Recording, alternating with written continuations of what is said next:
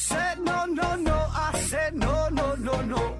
You say take me home. I said no, Perignon. You said no, no, no. I said no, no, no, no. No, no, no, no.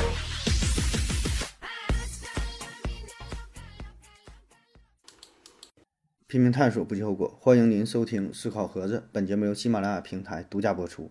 呃，这一期啊，咱们聊一聊与脑残的广告有关的话题。呃，有一位听友提问，他说：“为什么感觉现在有很多的广告啊，非常的脑残，非常的奇葩，非常的弱智啊？难道说真的会有人相信这些广告的内容吗？还有很多广告啊，都是。”打着擦边球啊，感觉内容非常的低俗恶俗，呃，就没人管一管嘛。另外，这些广告背后有什么心理学的原因啊？难道说商家不知道这些事儿吗？而且还有很多呀，是非常嗯大品牌的公司啊，有的时候感觉真的想真的想不通啊。希望何子老师能够看到我的问题，帮助作答讲这些这个广告的事儿是吧？那你说这个广告哈，这种脑残的奇葩的广告，嗯，确实啊，很多时候广告真有点看不明白哈。你一说这个事儿，我首先想到的就是早些年有一个汽车叫做宝沃啊，宝沃，不知道各位是否听说过？现在好像没有了吧？是不是厂子都黄了？宝沃啊，号称是 B B B A 啊，说是原装德味儿啊，啊，广告是那个贵才能好，好才能贵啊，好贵啊。不过这宝沃公司人确实挺有底蕴哈，当时是是挺牛逼的哈，后来就是落寞了，然后卖给中国是哪个品牌的，然后就包装嘛，想打造成一个高端的品牌，跟这个 BBA，BBA 说是一起嘛，叫 BBBA 啊，不要闭脸了啊。还有那个曾经有个手机啊，咱也讲过八八四八钛金手机啊，感觉这些广告有异曲同工之之处啊，就是。就想把自己包装的挺高端的啊，但是结果很失败哈。呃，当然也也不太一样，这八八四八吧，给人的总体感觉就是家里边突突然动迁了，就那个暴发户也好，是土豪也好啊，还是挺豪的。而这宝沃呢，这就纯纯是打肿脸充胖子啊，那想装逼但是装装不起来啊，看起来就挺搞笑的啊。然后还有一个广告也是啊，就是。呃，有一类那个网页的那个网游啊，网页游戏的那个广告，那是兄弟就砍我一刀啊，我是渣渣辉啊，一刀九九九那种广告啊，而且这广告你看起来也非常雷人啊，但请的都是那种大明星，除了像那个渣渣辉，还有那古天乐、吴京、孙红雷、陈小春、刘烨是吧？那都是响当当的这个，应该是一线的这明星了是吧？就是确实想不通，你说这帮人他做这种广告。那请请他们来，这个代言费保证是不便宜，是吧？而且这个他那造型是非常的雷人呐，都都穿着盔甲那种，拿个大刀，啊，感觉有点这晚节不保了啊，自废武功啊。所以你就想，这得多少钱才能把他们打动啊？能能能整成这个这个造型，保证不是小数目啊。但这另一方面，咱要觉得说，你现在谁能有人玩这个这个网页游戏吗？那现在不管是手机、电脑，一般都是玩端游啊。对吧？你是玩这个网络的也好，单机的也好，就这种网页的这种，谁玩啊？是吧？那可能咱们不玩，不并不代表所有人都不玩，保证还是有人玩，保证人家还是赚钱了，是吧？要不然怎么能请这些明星呢？所以呢，这些广告咱看不懂啊，不重要，但是还是有人喜欢，广告呢还是有用，是吧？还有一类广告呢，就是那种你说的打擦边球的啊，整点小色情的，是吧？像那个椰风。啊，从小喝到大，哎，还有一个台台词是怎么说来的？也是啊，这种打擦边球的，然后穿的非常的暴露的紧身的那个衣服哈，就有着明显的性暗示啊。我还记得有一个卖那个脱毛仪器的广告，女生用那脱毛仪嘛，名儿咱就不说了，免得感觉像给他做广告似的卖脱毛仪啊。然后他那广告是怎么打的呢？比如说，他这个脱毛仪是这个盒子牌的吧？盒子牌的脱毛仪，然后他广告语说呢：“没盒子我不脱，啊，没盒子我不脱，一语双关嘛，是吧？就是挺低俗的，挺恶趣味的啊。当然，这些后来也都被罚钱了，都都整改了。还有像之前那个呃卫龙辣条，这不也挺火嘛，是吧？辣条，那它那包装上面写的什么约嘛，啊，贼大啊，强硬，也是那种就挺低俗的营销的手段啊，打这个色情的擦边球。还有一个那个傅园洁哈，早些年也是翻车了啊。他那个产品宣传图上面写着说，中日韩三国社会调查显示，百分之八十三的男性不愿意给伴侣的原因竟然是下不去嘴啊。然后说我们这个产品可以帮你洗出少女的粉嫩啊，让女生变白后自带女神光环。这种啊，呃，还有一个就经常玩内涵的、玩梗的哈。一般玩的也挺好的，就是这杜蕾斯啊，感觉它的广告总体来看吧还行，挺有创意，也挺高级的啊。当然也有翻车的时候，在二零一九年四月十九号，杜蕾斯是联合喜茶啊发了一个广告啊，那广告上的文案写的呢是今夜啊一滴都不许剩啊，因为它喜茶嘛，它跟喜茶俩人合作的啊。为啥是四月十九号？就是英语嘛，四四月十九号就是 for。One night 啊，for one night 就是一夜情嘛，这个英语的这个谐音哈，for one night，然后他就营销，就是整的有点这个强烈的暗示了意味了，是吧？然后广大网友就不满，说以后再也不喝喜茶了。那然后他跟饿了那个跟饿了么也有那个合作，那文案写的是今夜啊要喂满每一张嘴。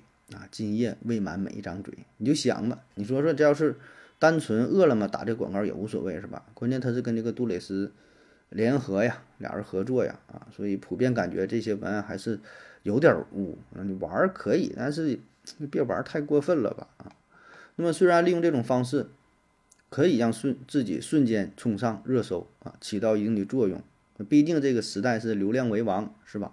不管咋地，先让自己火起来，然后呢再洗白，哎，这也是一个很不错的选择啊。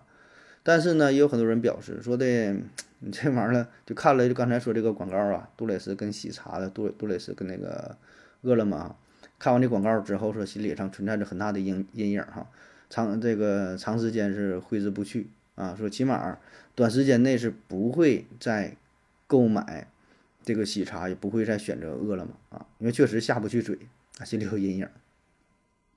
还有那个广发银行，广发银行曾经有一个广告说的，不要告诉别人哈，你的肚子是被我们搞大的，啊，有点听不太明白是吧？这银行怎么还把肚子搞大了啊？呃，它的主题呢，就是说，它那银行发布了一个，呃，有个信用卡是跟一家购物中心的餐饮店呐，就搞活动有优惠，你去他那个店里边用这个信用卡刷卡消费，然后就非常非常便宜啊，完吃了嘛，说把肚子搞大了。这我感觉就纯纯是没事儿找抽型，没事儿找事儿了啊。呃，那么这一大类哈，这就是打色情的擦边球啊。那么还有一大类呢，是打这个法律的擦边球啊，就是有点虚假宣传的意思。比如说雅诗兰黛曾经有一个新闻，呃，他说用咱们这个化妆品呐，用了之后让你的年轻指数加百分之七十七啊。柔润感加百分之十七，平滑呢是加百分之二十，透亮呢是加百分之十五。哎，你看了之后哈，这个好像挺牛逼的，这化妆品抹完之后自己变年轻了，变漂亮了，是吧？但是你说这个数它怎么算出来的呀？我估计写文案这个大哥呀，应该是没少玩网游啊，就完全照那个网游就是。你你打出什么装备是吧？这什么什么武器啊？力量加百分之十五，敏捷加百分之二十，智力加百分之十啥的？就就这么模仿来的啊？结果他这就也是玩砸了嘛？因为什么？你说你这个化妆品什么年轻啊、油润呐、平滑呀、透亮啊，你这些指标很难进行客观的评价，对吧？如果说真的是某一种材料的话，你说这个平滑度啊、透光度啊什么的，可能还有一些呃参考的指标也还行。你说放在人体上这玩意儿怎么比？你说年轻这个怎么比？我怎么年轻还增加百分之七十七？增加百分之七十七，那不是越越整越老了吗？我今年十岁，增加百分之七十七，我变成多大了？变成十十七岁，十七岁七幺？怎么的呀？看不懂是吧？所以这数你这玩意儿呢就瞎整。最终呢，就是因为违反《中华人民共和国广告法》的一些相关规定嘛，啊，责令其停止发布违法的广告，啊，最后是罚了二百多万，啊。那么说了这么多脑残的广告哈，这么多咱看不懂的广告，或者说你一眼就能看出来这个有问题的广告，难道说这些公司这些企业他自己就不知道吗？这傻吗？是吧？就咱们这智商，咱这水平都能看出它有问题，为啥还要这么去做呢？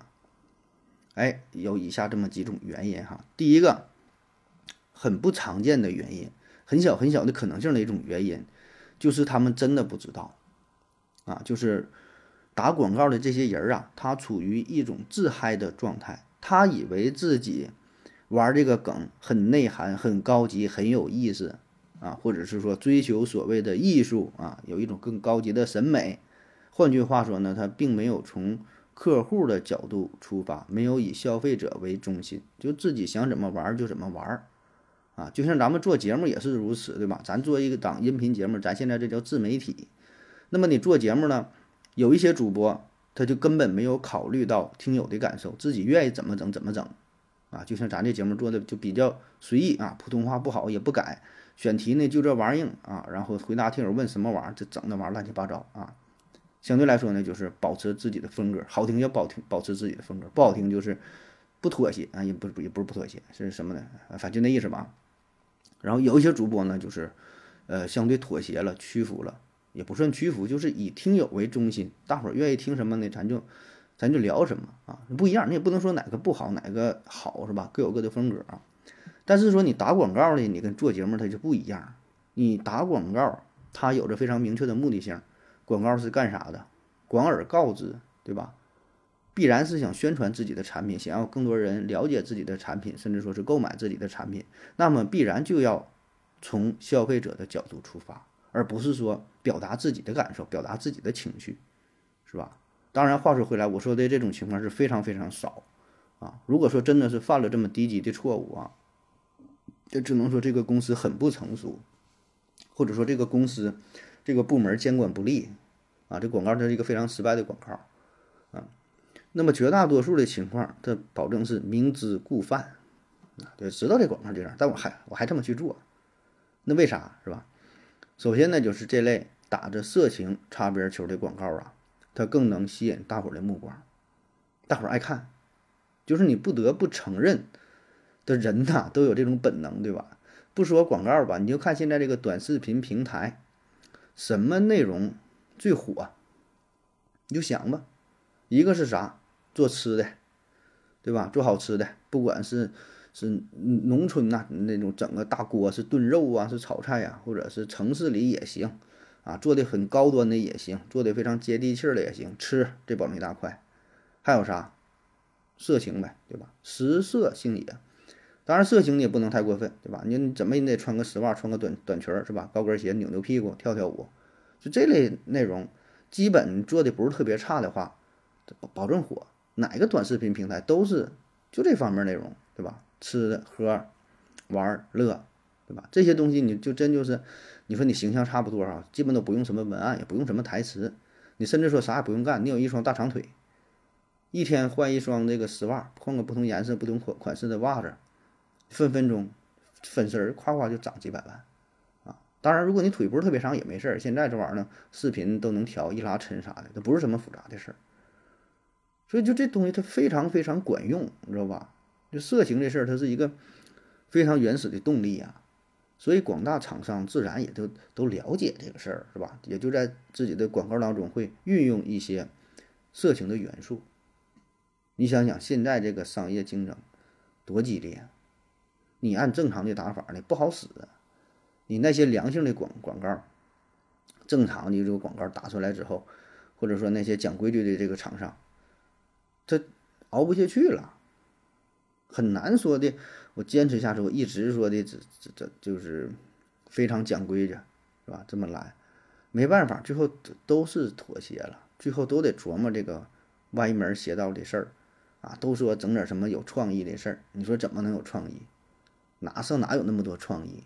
是吧？最后还得是回归最基本的，就是靠这个色这个事儿，就这玩意儿它真好用，吸引大伙眼球。啥时候这玩意儿它都它都好使，因为什么？这是人类或者说是动物最原始的本能。你这事儿要不好，你这个这个种族它就它就灭绝了，就没就没有了，没法繁衍。所以天天想着这事儿，他才能生孩子，才能一代一代这个延续下去，是吧？所以呢，就是什么色情啊，你说低俗、恶俗这类内容，绝对是做广告的不二之选择啊。虽然可能会背负着骂名啊，被人非议啊，但不重要，起码是被关注了，被关注就行，能出名就行，对吧？如果说还没触碰到法律，那就很管用啊，这确实就提升了自己的品牌记忆度，为自己的这个品牌带来了效益。所以这就是广大厂商趋之若鹜的一个根本的原因，对吧？你像这些厂商，他能不明白吗？人家做广告的人家不研究这个吗？他绝对不只是简单的广告的创意呀，什么图标啊，什么设计呀，你还得玩这个心理学。心理学是广告上很很重要的一块儿，对吧？怎么拿捏消费者的心理，是吧？这他比谁都懂，是吧？所以说，如果一个广告啊稍微打点儿这个色情这个擦边球，打成功了，那他就是商业鬼才，创意满满，对吧？玩砸了，玩砸了也无所谓，大不了就从头再来呗，能咋的，是吧？因为你想啊，如果说你不搞事情啊，不剑走偏锋的话，真就是踏踏实实的做产品、做广告，倒也不是不行。但是你啥时候能熬出头啊？你背后一个没有一个这个雄厚的资本。你根本真就坚持不住，特别是刚开始创业这个阶段，那就是烧钱的活动，最后就是拼个你死我活，最后谁谁烧到最后谁挺下来，那你就是最后唯一的赢家，对吧？谁活下来谁就成功了，并不是你那东西真好，就是熬熬看谁给谁能熬死。你就想想这些年这么创业下来的，资本的这个博弈不都是这样吗？你说真是拼哪个东西好坏吗？并不是。而且现在这个互联网啊，这个时代是吧？就是每天的信息量特别多，大伙儿是啥？这注意力呀严重稀缺，信息爆炸，不知道看啥好了。所以现在就是这种不怕有争议，就怕没人理，对吧？你说咱做节目不也是吗？玩自媒体的，不怕有人骂你，骂你无所谓，骂你也比没有人理你强。你说我真要是做一档节目，做的非常有争议。每期节目做十分钟，下边好几千条、好几万条人留言。哎，你这个说的玩意儿怎么的？我咔咔就骂啊，甚至说的就没有理由的骂啊，就就就是各种肮脏的话就骂，那也就很厉害了，是吧？七夕都能让人骂，都有这么多人骂，那不容易，是吧？就说你你你这个内容能做的这么有争议，那是你有水平。所以现在这个商家他也是，也是不断的就各种尝试吧，制造噱头啊，制造争议啊，制造焦点呐。而且你这样想啊，你说你能提出这个问题，就说明啥？你恰恰是注意到了这些奇葩的、弱智的广告，对吧？吸引到你了，本身这就说明人家广告已经很成功了。那些不弱智的、不奇葩的正常的广告，你根本就没有注意到，对吧？这人家不也说明就是他他他成功了。而且呢，还有一个问题，咱从另外一个角度来看啊，你看，就是这些厂商做这些广告啊，做完玩砸了也好，翻车了也好，结果怎么样呢？啊，被处罚了。那处罚的力度能有多大呢？那真就不算大。咱刚才说那个雅诗兰黛那个事儿啊，最终罚了多少钱？二百多万。你就查吧，这历年这些大大公司、大品牌，啊，因为广告这个事儿被罚钱这个事儿，你看看罚的也就几十万。一二百万，这都算多的，一般就几十万、几万的可能。所以呢，对于人家大家大业，你这么点钱，你罚人家跟闹着玩似的，根本就不在意这些事儿啊。你看那个广告法，广告法第五十七条规定说，广告妨碍社会公共秩序或者违背社会公社会良好风尚的，呃，由市场监督管理部门责令停止发布广告，对广告主处二十万以上一百万以下的罚款。啊，情节严重的。可以吊销营业执照，由广告审查机关撤销广告审批，呃，审查批准文件一年内不受理其广告审查申请。你这后边这个还行哈，有什么处罚什么？你看前面的罚钱的二十万以上、二十万以上、一百万以下，你这跟人那些公司比，那算回事儿啊？你说说，人那一天那个营业额那得是多少钱？所以你这个金钱上的制约根本就没有啥说服力。你真要是说吊销营业执照啥的，我就我感觉这还行啊。但是起码我是没太听说过哪个大厂商真就因为做广告这个事儿被吊销营业执照的，那得是啥广告啊？那得是多么反动啊、反社会、反人性啊！这这这得是严重成啥样是吧？而且我估计这背后是不是也有什么猫腻儿啊？你就是真的出现这种问题了，马上公关的就来了，啪家钱钱就怼上，也就不了了之了啊！这根本就没有啥约束力、约约束力，没有什么没有没有什么这个强制力是吧？先把广告砸出去再说。然后呢，我们再从心理学上分析哈。那么心理学上呢，有一种效应叫做弗雷沃尔效应。也就是说，如果你反复接触到某一件事物，或者说某一个人的话，那么就会对他渐渐产生好感，啊，就很简单，反复接触就可以，就是咱们平时说的日久生情，啊，很有道理。你也不用干啥，天天见面这就 OK 了。所以你看现在的广告的方式也是越来越多元化，不像过去是吧？就是电视和报纸，呃，还有这个电台这几大方面。现在呢，你看手机、网络是吧？手机。一般一个 A P P 都有一个开屏广告，然后你看这个短视频，短视频开头也有个广告，电梯里也有广告，等公交等地铁也有广告，地铁上面有广告，站牌子站台这有广告，就满眼全是广告。那么这些广告很多时候咱看了可能根本没有注意到，就不知道自己看了这个广告没注意是吧？但没关系啊，根据弗雷沃尔效应，就是说你反复看就 O K 了，刺激到你就 O K 了，就会留下印象。就你眼睛，你当时没有意识到，但是已经深深的刻在了你的、你的脑海里、你的歌声里、你的梦里啊！就像当年那个脑白金，那广告真魔力是吧？真洗脑当当时是万人唾弃是吧？谁看了这他妈什么玩意儿这么恶心？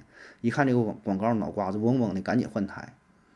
哎，可是真到你逢年过节想要给人送礼的时候，不知道送什么的时候，真会考虑一下啊！今年过年不收礼啊，收礼就收脑白金，要不然就送点脑白金吧。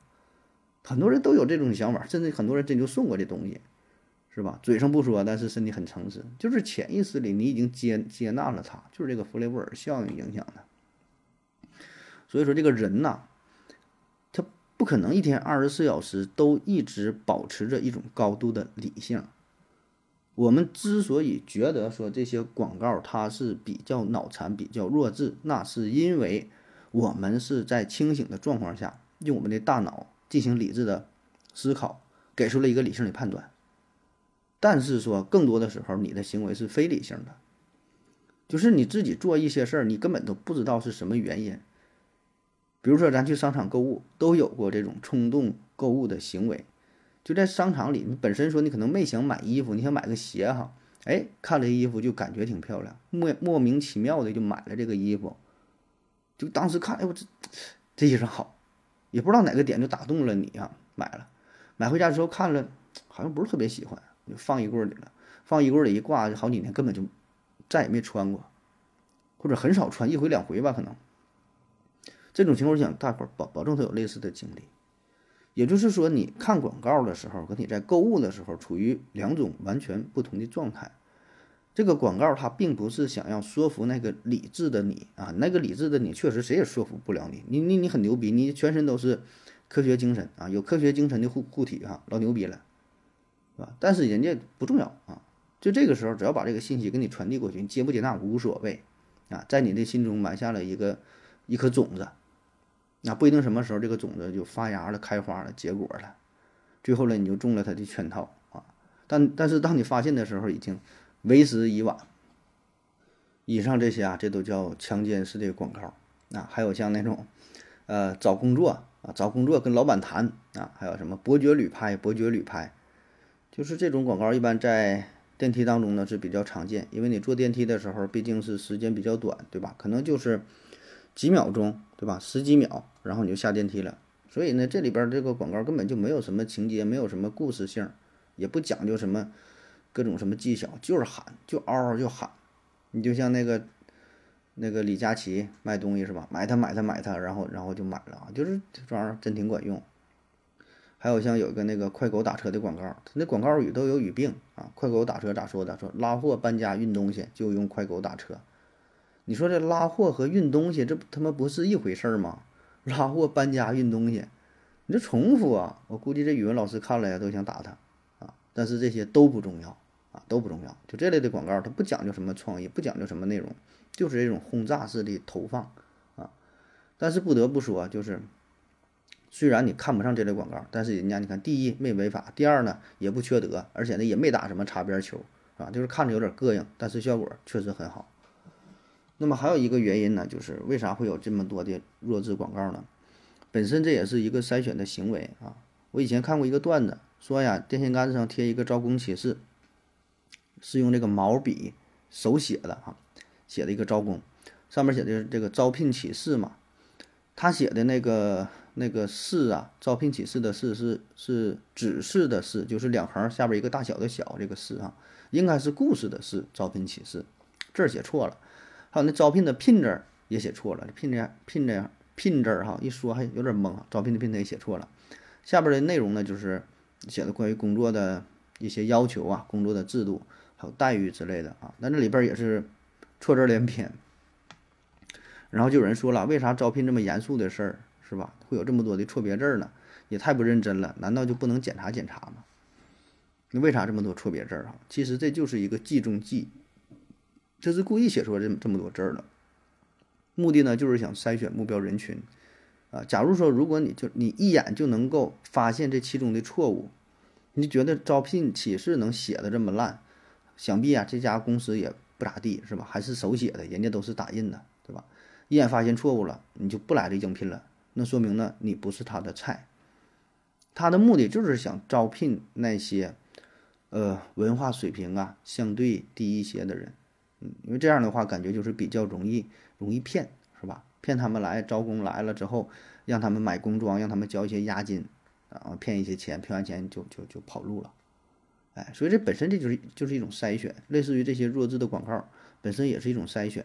你觉得这个广告很弱智啊，说明你不是他的受众群体，人家也懒得去骗你，对吧？因为成本比较高嘛。你说现在这个社会，大伙儿的时间都挺宝贵，没有必要在彼此上浪费，彼此身上浪费掉，那么终究呢，这种弱智的广告会找到弱智的人。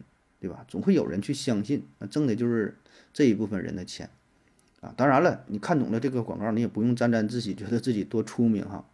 你是没中这个计啊，但是有别的骗术等着你呢，对吧？人世间这么多的骗术，终究有一款会适合你，啊，所以呢，大伙儿谁也不用笑话谁，对吧？这玩意儿也没有什么高低之分，只是大伙儿上当上的这个门类不太一样罢了。好了，以上就是今天的全部内容，感谢各位收听，谢谢大家，再见。